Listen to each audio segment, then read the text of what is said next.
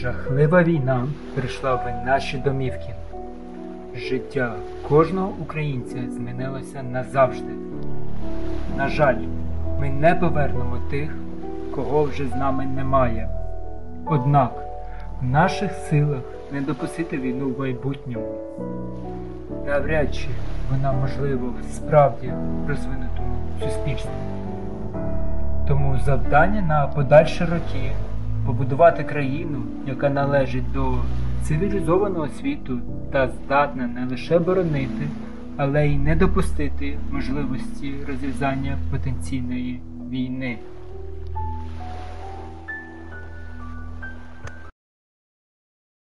Привіт, крапка. Ви слухаєте подкаст Дельфіни шизофреники з Чмотовилівки. Його ведучий Майкл. Сьогодні хотів поговорити про те, що робить нас українцями і чому українці стають брендом. Сьогодні народитися в одній країні і жити в іншій не є чимось незвичайним. Але чи будемо ми щасливі? Сподіваюсь, що в кінці цього епізоду кожен зможе відповісти на це питання. Частина перша.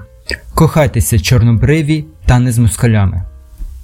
Пропоную розпочати сьогоднішній шлях від дитинства до того часу, коли ми вибираємо де, коли і з ким ми хочемо прожити наше майбутнє. Кохайтеся чорнобриві та не з москалями. Ці рядки знає кожен і вміло практикуємо, роблячи все можливе, аби демографічний стан України покращився. Однак пропускаємо момент пошуку і вибору того самого чи тої самої. Ну ви зрозуміли, це ті, які одні на все життя, як у пісні Вакурчука. У нас же є молоде сімейне гніздо, в якому в недалекому майбутньому з'явиться пташенята. Зрештою, вам потрібно буде гуляти на дитячих майданчиках і бажано в парках. А ось тільки про них і нові майданчики переважно згадуємо лише під час виборчих кампаній. Ця дорогоцінна дитина виростає і йде у дитячий садочок, якщо, звісно, там знайдеться місце для неї, бо чомусь новобудову будують з шаленою швидкістю, а про навчальні заклади думаємо вже після купівлі житла, та після того, як чиновники узгодили це будівництво. А про інфраструктуру якось не згадали. Школа, вірніше, фабрика калісва, після випуску з якої дитина має бути трохи хворою. Чому? Наведу лише декілька аргументів.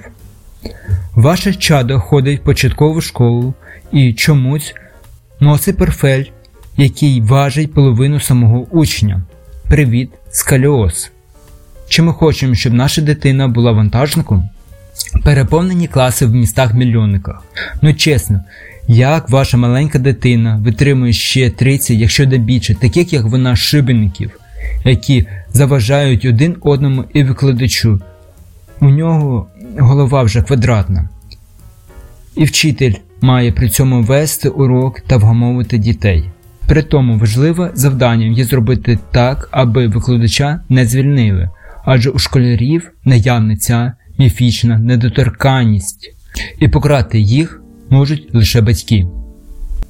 Як почувається ваш нащадок після такого?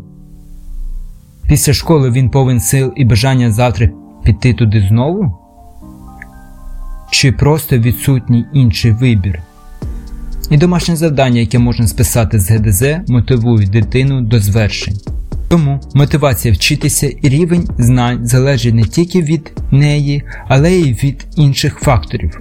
Варто також прийняти до уваги і психічний стан дитини, який слід прийматись не тоді, коли лікування буде неможливим. Звісно, ковід і війна внесли свої корективи і довели, що онлайн вчитися можливо, але ж не всі уроки мають проводитись в такому режимі. Про цифровий аутизм і його наслідки я говорив в минулому епізоді. Повторюватись не буду. Ваша дитина закінчила школу і постає питання, куди далі? Піти в коледж чи інститут, а може поїхати за кордон? Контроль за рідною кровинкою в цей час вже менший, і відповідальність за своє майбутнє несе вже не дитина, а молодий юнак чи молода дівчина. Їм же в цей час хочеться і потусити з друзями, і про навчання не забути в кращому випадку. Саме в цей період ми починаємо втрачати наших молодих українців, бо коли батьки пропонує вчитися за кордоном і може матеріально підтримати це. Більшість робить такий вибір без вагань. Ті, на кого розраховувала держава, виїжджають в іншу країну. Ті, кого держава вчила та лікувала за бюджетні кошти, аби ця дитина працювала на благо батьківщини, збираються працювати та розбудовувати інші держави. Патріотично, чи не так? Бажання отримати більше спонукає нас рухатись, тільки про совість згадуємо потім. Пройшовши весь цей тернистий шлях, чи побажає ця молода особа таку долю своїй дитині, враховуючи, що на покращення немає звідки чекати. Частина друга. Еміграція або чому ми самі забираємо у себе світле майбутнє. В цій частині буде багато цифр, тому не запам'ятовуйте їх і не звертайте уваги. Зрештою, ми ж і не звертали на це увагу весь цей час. Починаючи з кінця 19 століття і до сьогодення, українці пережили 4 хвилі еміграції. З лютого поточного року розпочалася п'ята. Детальніше хочу наголосити на останніх двох. Четверта хвиля, так звана заробітчанська, розпочалася у 1990-х роках уже з незалежної суверенної України. Загалом, станом на грудень 94 року за межами України проживало близько 16 мільйонів українців. Це сумарно за весь час еміграції. У першій половині 10-х років України щорічно покидало близько півмільйона громадян. Ситуація трохи покращилась після 2014 року, проте країну все ще покидали понад 100 тисяч людей щороку. Загалом з 2011 по 2020 рік до країни не повернулися 2,5 мільйони громадян України.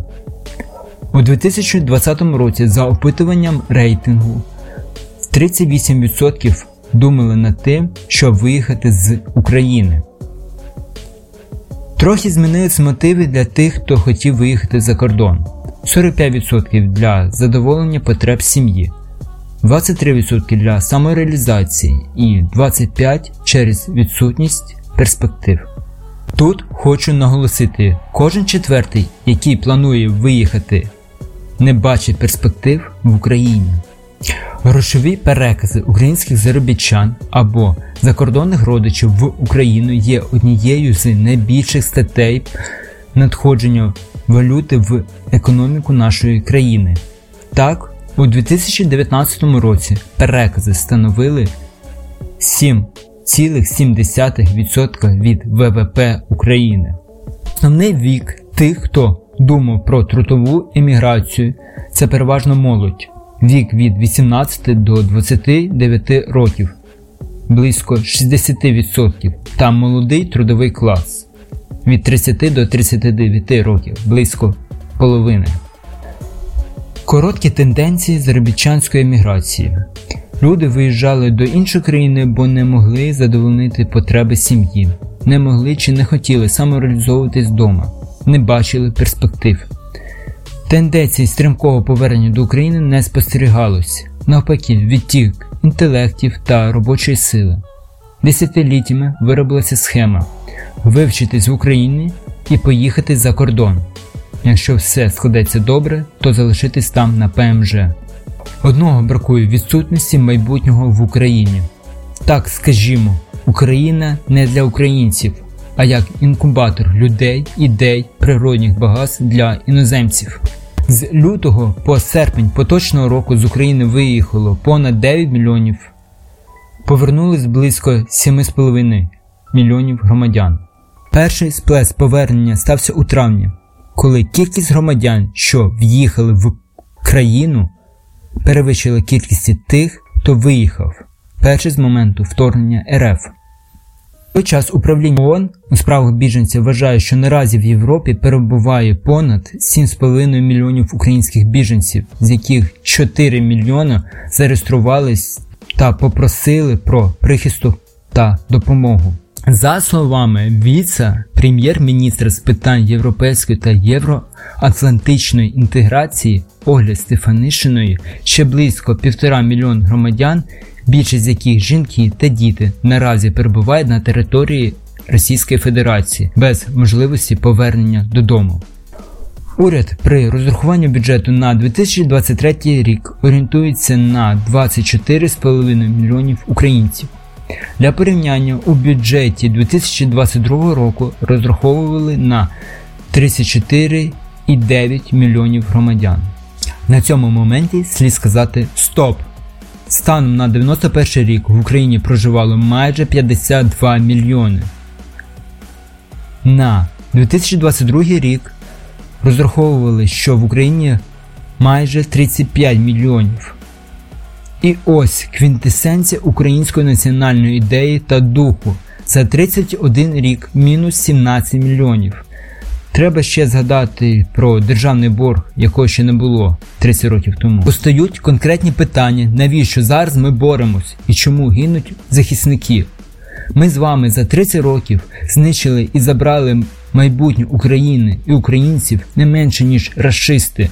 Просто не хочемо чи не можемо цьому зізнатися. Говорити, що нардепи та міністри у цьому винні, це неправильно.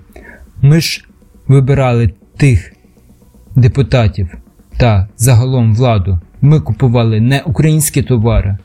Ми вивчали іноземну мову, аби легше було працювати і жити за кордоном. Це колективна відповідальність, яку так легко та зрозуміло доводимо росіянам. Шкода, що ніхто не доведе це українцям. Підсумки. Невже ми повинні працювати за кордоном, щоб заробити достатньо грошей?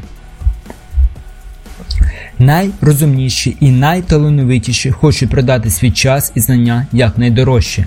І це правильно, що цю стратегію любов до праці пропагували і існували не одне десятиліття.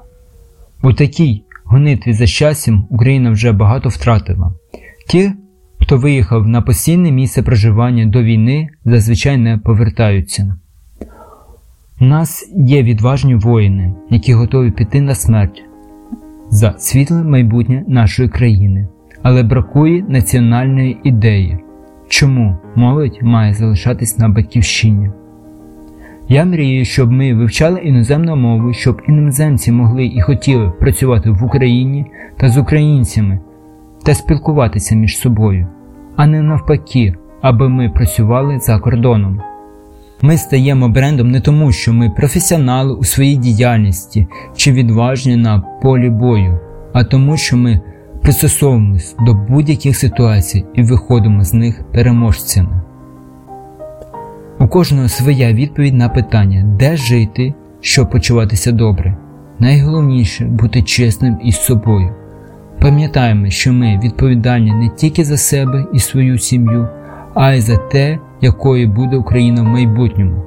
Тому пропоную згадати та проаналізувати про вчинки, які ми робили десятиліттями і провели нас до сьогодення.